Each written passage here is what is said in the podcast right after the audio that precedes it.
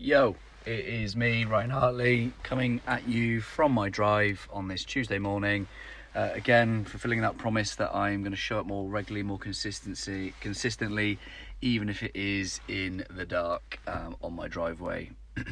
so my thought, excuse me, my thought this morning that I wanted to share with you is this one little phrase that um, I'm trying to embed deep within here, um, and that is the reason I'm doing that is to take me from thinking and procrastination to action. And that phrase is after all is said and done, more is said than done. After all is said and done, more is said than done. So I want to make sure that I'm a man of action. Um, and the only time I really talk about what I'm doing is is for accountability. Um, you know, I've always been someone that's had ideas. Wouldn't it be great if I'm going to do this, going to do that? In reality, um, I probably haven't followed through on you know a good 80% of those those ideas. Now, what I'm learning to do is um, be someone that really has that mindset of after all is said and done, more is said than done. So a man of action, um, rather than talk about what I'm going to do, get on and do it. Take action um, good to see you, my friend, all the way over in Uganda.